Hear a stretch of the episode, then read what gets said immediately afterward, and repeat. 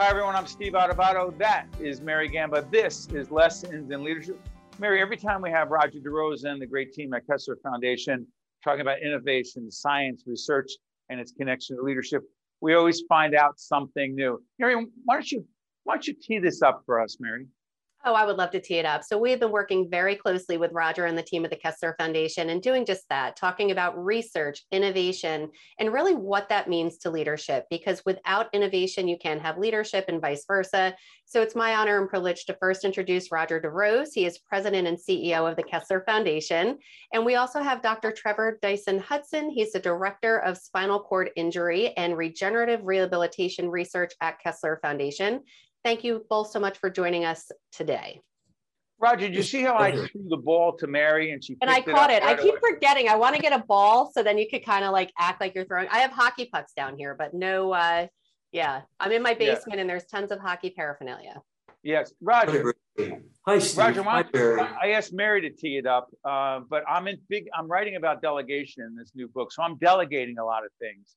So I'm going to ask you, as our friend and colleague, and Kessler Foundation has helped us in a big way, not just to support our work and lessons in leadership around research, innovation, science, and leadership, but also, frankly, introducing us to some terrific people.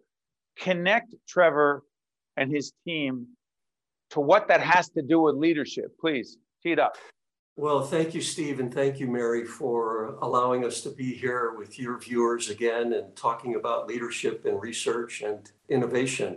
You know, I, I think this is a prime example of what uh, Trevor is going to be talking about today as a new area of research for Kessler Foundation and what I hope will become a new standard of care in the whole area of orthopedic uh, and muscular, muscular, develop, muscular skeletal development.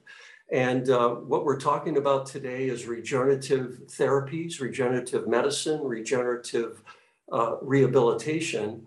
And uh, we've been so fortunate to be funded, you know, uh, by uh, the Derfner Lieberman Foundation uh, over the last four years to get this up and running. And this is a, a, a program where we are actually using adult tissue, which is used through liposuction, where we're harvesting that body fat, those tissues, and creating a, a cellular structure that we can re-inject into damaged tissue. Uh, this could be in the neck, it could be in the shoulder, it could be in the neck uh, or the, um, uh, the knee, or in the back. And what uh, Trevor will be talking about today is some of the leading research that we're doing in this area, which again, we hope will become a new standard of care and recognized by the insurance industry. Um, talk about learning new things. Roger, stay with us. You were just going to do the introduction, but stay with us because you, are running point on this. This is important. Trevor, let me ask you, as Roger set up the work that you and your colleagues are doing, question, beyond the description of what it is and why it's so important, the connection between research, you're a researcher. Right. But one of the things we do in the uh, Kessler Foundation Leadership Academy is we talk about the connection between to be a researcher, you have to be a leader. Someone says, What? No, I'm a researcher. But everyone who's come on this series, I push the issue of leadership. Do you see yourself as a leader? And if so, describe its connection to research, please. Yeah, sure. Well, I mean, I think what you're trying to do is to be an effective team. You really need to have leadership and so you're uh, when you're doing research you're exploring a topic an area. You're focusing on it.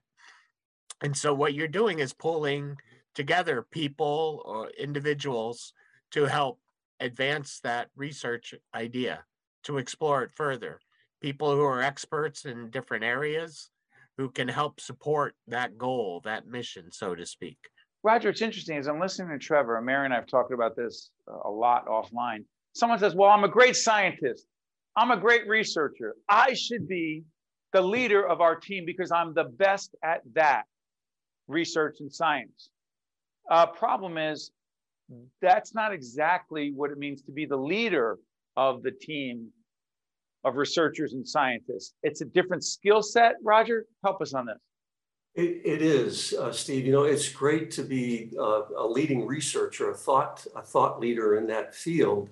But there are so many other skill sets that uh, I think encompass leadership, including, you know, communication, including addressing the hard issues that every manager faces every day. Uh, whether that's uh, performance based or whether it's personality based. But I think it's so, uh, we're, we're so fortunate to have individuals that uh, are not only great researchers, Steve and Mary, but also, I, I, think from a leadership point of view, great communicators. They've been trained in that area now. And that is key for donor relations. It's key for meetings with uh, the research uh, world, whether they're presenting at conferences, domestic. How about raising, Roger, sorry for interrupting. How about for raising money? Raising money is put up Kessler Foundation's website right now. Thank you. How about raising money? Go ahead, Roger.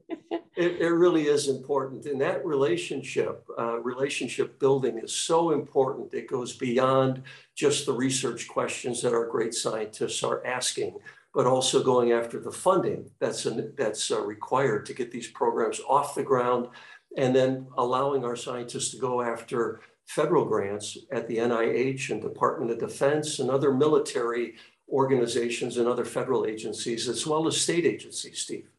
You know, Mary, as you jump back in, it's interesting. I, am obsessed about this idea of, oh, yeah, you're the best whatever, researcher, scientist. Uh, so you, you must be in a position to be the leader of others. And, and I've often said, well, wait a minute. And I'm joking about the baseball. This is a baseball when I was coaching our son's 10 year old little league team. I always say this, all the names of all the kids are still on there. And then they're like, uh, yeah, we don't need another dad to be a coach. We need an actual coach. And so I was retired at that point. So I have this ball. But why, why am I saying this? Because Babe Ruth hit 714 home runs, one of the greatest home run hitters of all time, greatest Yankees, greatest baseball player. He wanted to lead a team. He wanted to be a manager. And they were like, no, you're a great baseball player, but we don't think you have the skills to lead yourself in his own read about Babe Ruth. Let's just say his personal, uh, the way he comported himself wasn't leadership oriented. You can't lead other people. You just hit a lot of home runs. I know that sounds like a weird analogy, but Mary, just being the best in your field doesn't make you a great leader. So tee it up for uh, Trevor and keep the conversation going, Mary. Yeah, absolutely. And I was going to talk a little bit about that, Trevor. We all, and I say we in the non medical and clinical field, had the luxury in the pandemic of going to a remote setting, working from home. How did you lead throughout the pandemic? As we tape this, we're almost in July of 2022. So we're more than two and a half years into the pandemic. How did you lead and continue to innovate? Because this research could not stop just because the pandemic was here. Talk about your leadership throughout that time. No, I well, I think one of the keys, and I think Steve, um, it comes up when Steve addressed Babe Ruth. I mean, one of the things of being a leader is allowing, being surrounded by a strong team, and allowing those individuals realizing that they can lead too, and feeling comfortable with that. And I'm really lucky that I'm surrounded by a strong team, and so I can allow those individuals, and I'm totally comfortable with allowing those individuals to lead when it's appropriate. And I think that's one of an important thing in a leader. Um, and that allowed us to move through the pandemic. I mean, each of us had a goal. We knew what to do. Um, I didn't need to push them. I knew what they needed to do. We just needed to stay in communication and keep moving forward. And that's great. And, and, can you talk a little bit about the specific research and advancements that you've been making when it comes down to the spinal cord injury and this regenerative rehabilitation research that you're doing? Talk a little sure. bit about that. We have some B roll that we're going to be putting up while we're talking about that as well. Sure, sure. So, well, a lot of the my research focuses on the medical complications that happen in people with spinal cord injury. And one of those complications is overuse injuries. You have people, uh, spinal cord injury, use a wheelchair, they're reaching in environments that are designed for able bodied people. And over time, they develop shoulder overuse injuries. Um, so one of my and to lose that function can be devastating to an individual um, makes them more dependent on others uh, and really can have a negative impact on them. So regenerative, I like to use the term regenerative rehabilitation. because regenerative medicine focuses on repairing lost or injured tissue, either through promoting self healing or some cell based or tissue engineering um, in conditions of injury, disease, or just simply aging. And rehabilitation is using physical or mechanical um, techniques to promote functional recovery. So regenerative rehabilitation is an integration of those two things and really aligns perfectly with musculoskeletal conditions because you're providing a regenerative treatment or a regenerative intervention and then promoting that continued recovery through rehabilitation. Yeah, Roger, talk about innovation, science, research, and making a difference. You know, uh, Trevor was talking about a great team, and um, we were going to be joined by Dr. Jerry Malanga um, in this segment, the when it was originally scheduled. And as you talk about Roger, you talk about Dr. Malanga, who um, sadly, tragically, um, passed. And we're going to dedicate this show to Dr. Malanga. You'll see that at the end. Talk about him, Roger, and what he added to this great team. Well, you know, Steve and Mary, he was one of the thought leaders in the whole field of regenerative therapies. He uh, was not only a pioneer in the area, he was a crusader and uh, he was a force multiplier. And I say false multi- force multiplier because, you know, fellows came from all over the world to work with Jerry in this area.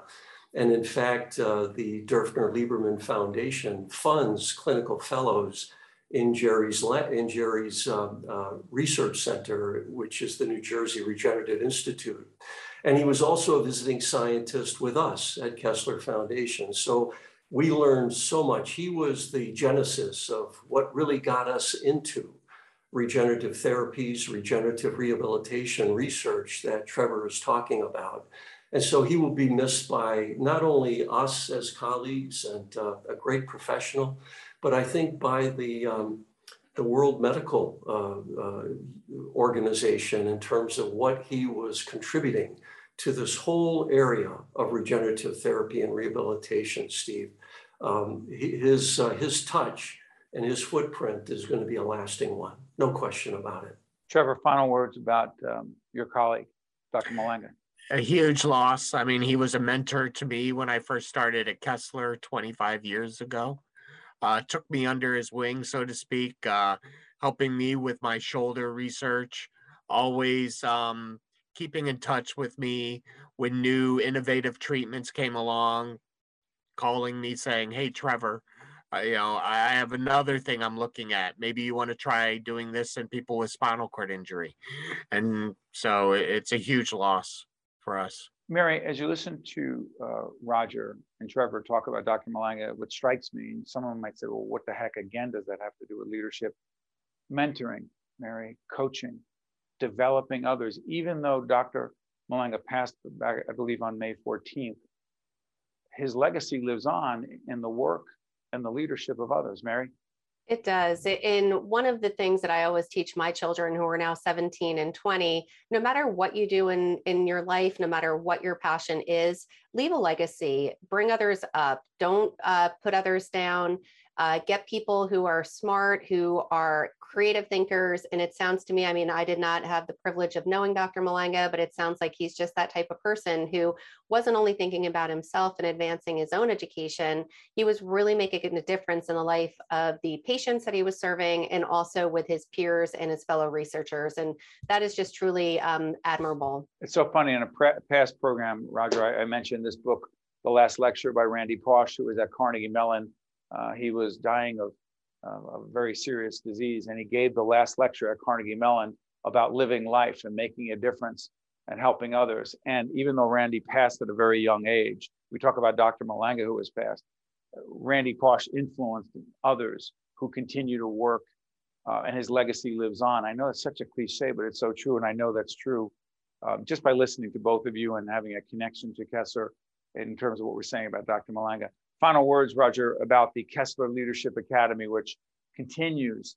Uh, you continue to introduce us to some terrific people and stand and deliver our company uh, that does leadership development and communication coaching has been honored to work with some extraordinary researchers, innovators, and scientists. Please, Roger, final words on that.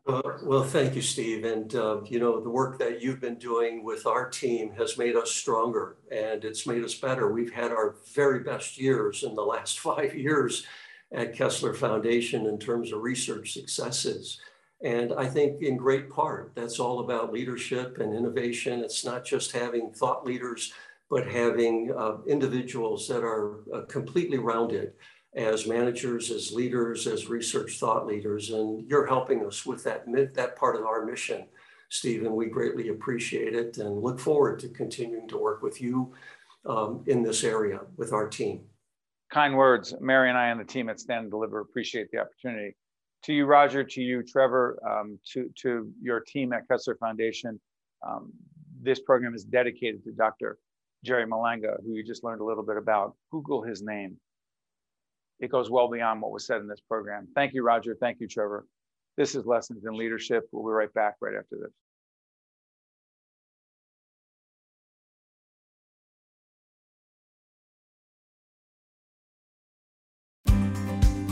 This edition of Lessons in Leadership is made possible by the Buccino Leadership Institute at Seton Hall University, Prager Metis, Valley Bank, the International Union of Operating Engineers Local 825, the North Ward Center, the New Jersey Sharing Network, Delta Dental of New Jersey, Kessler Foundation, Veolia, Resourcing the World, and Seton Hall University, showing the world what great minds can do since 1856. This is Mary Gamba. If you want more leadership tips and tools, log on to stand-deliver.com. That's stand-deliver.com. Promotional support for this edition of Lessons in Leadership with me, Steve Adubato, and my colleague, Mary Gamba, has been provided by NJ.com, NJBIA, and New Jersey Business Magazine, CIANJ, and Commerce Magazine.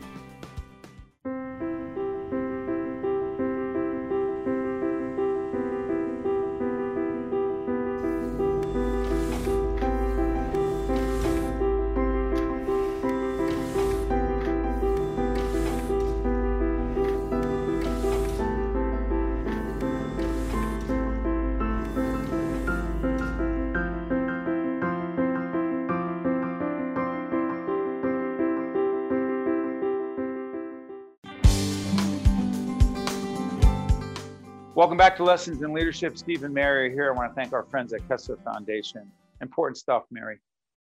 It is. And we always say, we joke and we say, we're not saving lives. And we do a leadership academy there. We do one with physician leaders, and they truly are saving lives every day.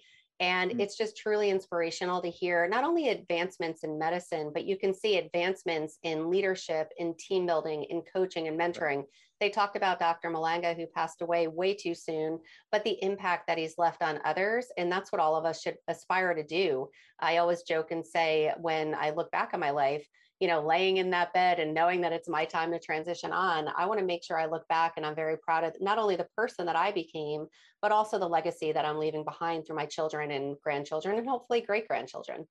Well said. Uh, and, and Mary, just so everybody knows how Mary does this, when she's she's the executive producer of the series, but also obviously co-anchors it as well. Mary puts together a list of topics you can't really see there. There's a million topics. Probably safer, better they can't. No, I'm kidding. uh, there's all these topics that Mary puts together if we have time. By the way, I have this back support, you know, sorry. it's a long day. Uh, I love your props. I, I really do. I, I just think it's fantastic. The things that you pull out during an episode, we should do a show just on that. Like, let's make a deal. Like, do you have a safety pin? Do you what recognize this? That is that eye drops? Yep, eye drops. Nice. Um, I don't have any exciting props. Hold on. How about this? It's a little basketball. Well, but yeah, again, it goes. We were talking about Coach K before. So, in all seriousness, Mary, I want to try something. So, one of the topics that Mary said we should talk about that I do want to talk about, and and uh, Keith Harrell, H A R R E L L, he's in our leadership library. Passed again. We talk about people who pass way too soon. He wrote a wonderful book called Attitude is Everything, and it's in our leadership library. I talk about Keith a lot. So I, this is something I, I want to put on the table. and one of the chapters in Lessons in Leadership, when I wrote that five, six years ago, was that you can't lead others until you learn to lead yourself. And there, Mary's wondering where the heck's he going with this? And we never talk about what we're going to talk about. But this is what I want to put on the table. You can't lead others until you learn to lead yourself. Okay. That's what I was talking about Babe Ruth before. He, he couldn't lead himself. He overate, he drank too much, he partied all the time and hit 714 home runs. But how's he supposed to lead other people if he's supposed to be the role model? So, okay. Mary, do you remember a taping we had a, uh, just a month or so ago at the beginning of the day? And Elvin can appreciate this, our director, Elvin Badger, who I think is directing 14 shows right now as we speak for. Yeah, you're laughing, Scarlett. You think your freelance is enough? So, uh, you ready? I had a crappy attitude in the beginning of the day because I wasn't feeling well. I just wasn't feeling well. And I had a cold and I was like, I have to do these shows and I'm not feeling well. And I had a crappy attitude. And it showed at the beginning of the day, right, Mary? It sure did, yes. Thanks for agreeing so quickly. You so it. Elvin came on, and Elvin, all he said was, Steve, come on, remember, smile. And I was so angry that Elvin said that. Like, I know I'm supposed to smile, and when I'm when I'm when I have to smile when the camera's on, I'll smile, but don't tell me to smile right now. Which, what did that do? Talk about leading yourself. People are wondering what's he talking about.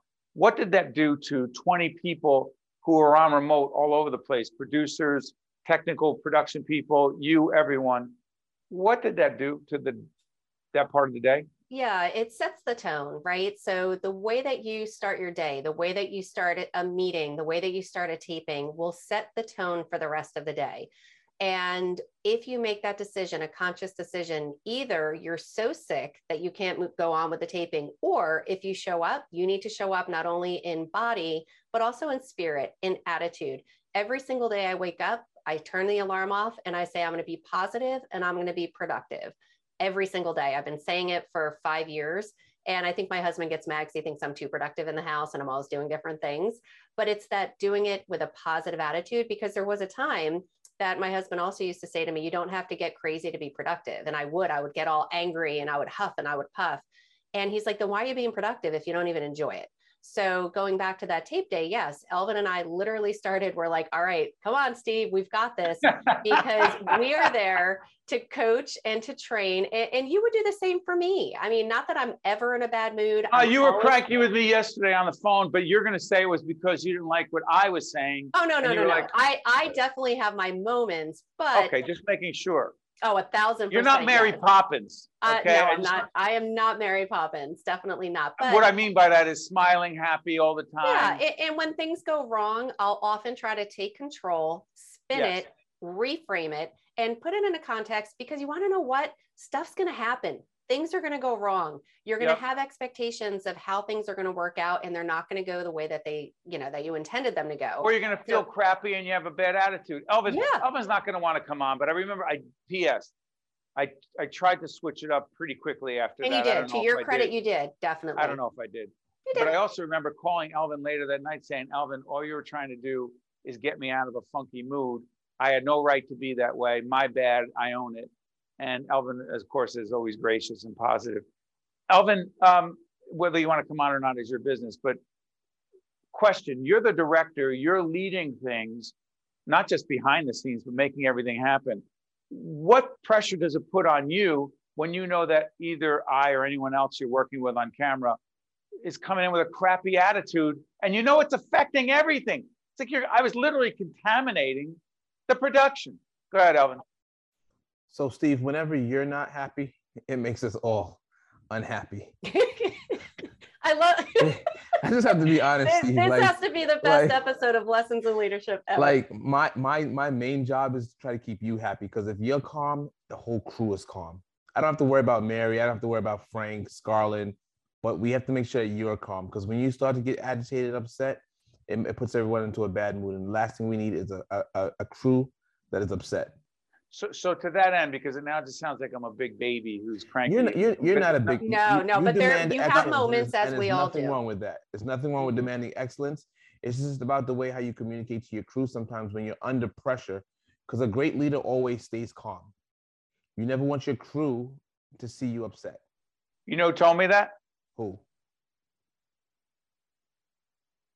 he's talking about war. I'm talking about a production. Exactly. So, so to, to your point, we've talked about this so many times with Elvin, and Frank's in there somewhere. And, and I was going to say you should bring Frank in because Frank works, works for me a lot in person as in. well as on on Zoom. And whenever I'm frustrated, I do my best not to take it out on the crew. And if I'm lying, Frank, you can say I'm lying, but I try my best to stay calm whenever we have issues. Okay. Okay. Yeah. yeah make it about you, Elvin. That's great. So, uh, how great you are. So, so Frank and I have been together for literally 30 years, uh, working in all kinds of situations. But also, I've never seen, in all seriousness, I have not seen Frank lose his stuff. Maybe he does privately. How do you stay, Frank, in all seriousness, like you know? Well, I mean, in order in order to do the job, when things start to go wrong, if you quote unquote panic, what happens then is you're not able to recover and you probably won't recover until the end of the day. So that means more mistakes are going to be made. And that really kind of hurts the production. It hurts you as the person making the mistakes. And um, it, it could be costly. I mean, we work, we work in a very expensive industry. So that that's of issue. And um, so staying calm because I have people working under me when we're in the studio. Uh, are could be anywhere from one to five audio assistants. Right. Those people, if they see me panic, then they will panic because in most cases, because I'm the A1, I know more than them, um, hmm. and mm. they look to me for information to get us out of what's going on on the floor while I'm in the control room mixing. Mary, it's interesting. Frank talks about uh, there's an economic impact, but there's a human impact. There, and I've said this before, and I'm not trying to turn this into a therapy session for me. And I, I see we have 90 seconds, Elvin. He's actually directing the show while he's while he's on the air. I love it. That is pure professionalism. Mary, there's a human cost when you act like a jerk, when you don't handle things well. There's a human cost, meaning people ask themselves, and we've lost a couple of people, and I'm sure I've contributed to to that on some level. Like I don't want to be in an environment like that. That's I don't want to say toxic uh, because it makes you feel crappy when you say that, but it's not a healthy environment. Minute left. It's not. Mary. But I was just going to say part of learning and leadership, and you have done a tremendous turnaround. I mean, we have worked together for 22 years. And hold on one second. I just pulled a muscle, patting myself. hey, there's still work for all of us. There's still room to grow. And no, but honestly, and once you realize, and I always say to you, I'm like, if you don't get that way, you don't have to apologize later. So instead, take a deep breath, think, count. It's that five second, five, four, three, two, one, reset. Because whatever you're getting that uh, crazy about probably isn't that big of a deal, and it'll move on quicker if you just stay a little bit more calm. But last, I know there are 10 seconds. I want to say this.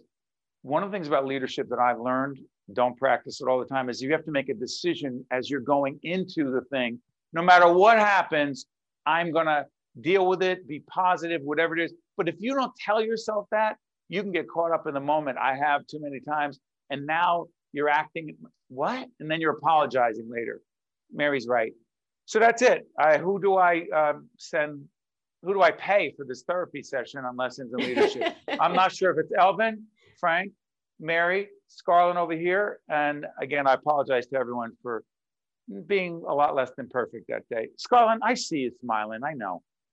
Behind the camera. Lessons in Leadership, a great team. See you next time. This edition of Lessons in Leadership is made possible by the Buccino Leadership Institute at Seton Hall University, Prager Metis, Valley Bank, the International Union of Operating Engineers Local 825, the North Ward Center, the New Jersey Sharing Network, Delta Dental of New Jersey, Kessler Foundation, Veolia, Resourcing the World, and Seton Hall University, showing the world what great minds can do since 1856. This is Mary Gamba. If you want more leadership tips and tools, log on to stand-deliver.com. That's stand-deliver.com. Promotional support for this edition of Lessons in Leadership with me, Steve Adubato, and my colleague Mary Gamba has been provided by NJ.com, NJBIA, and New Jersey Business Magazine, CIANJ, and Commerce Magazine.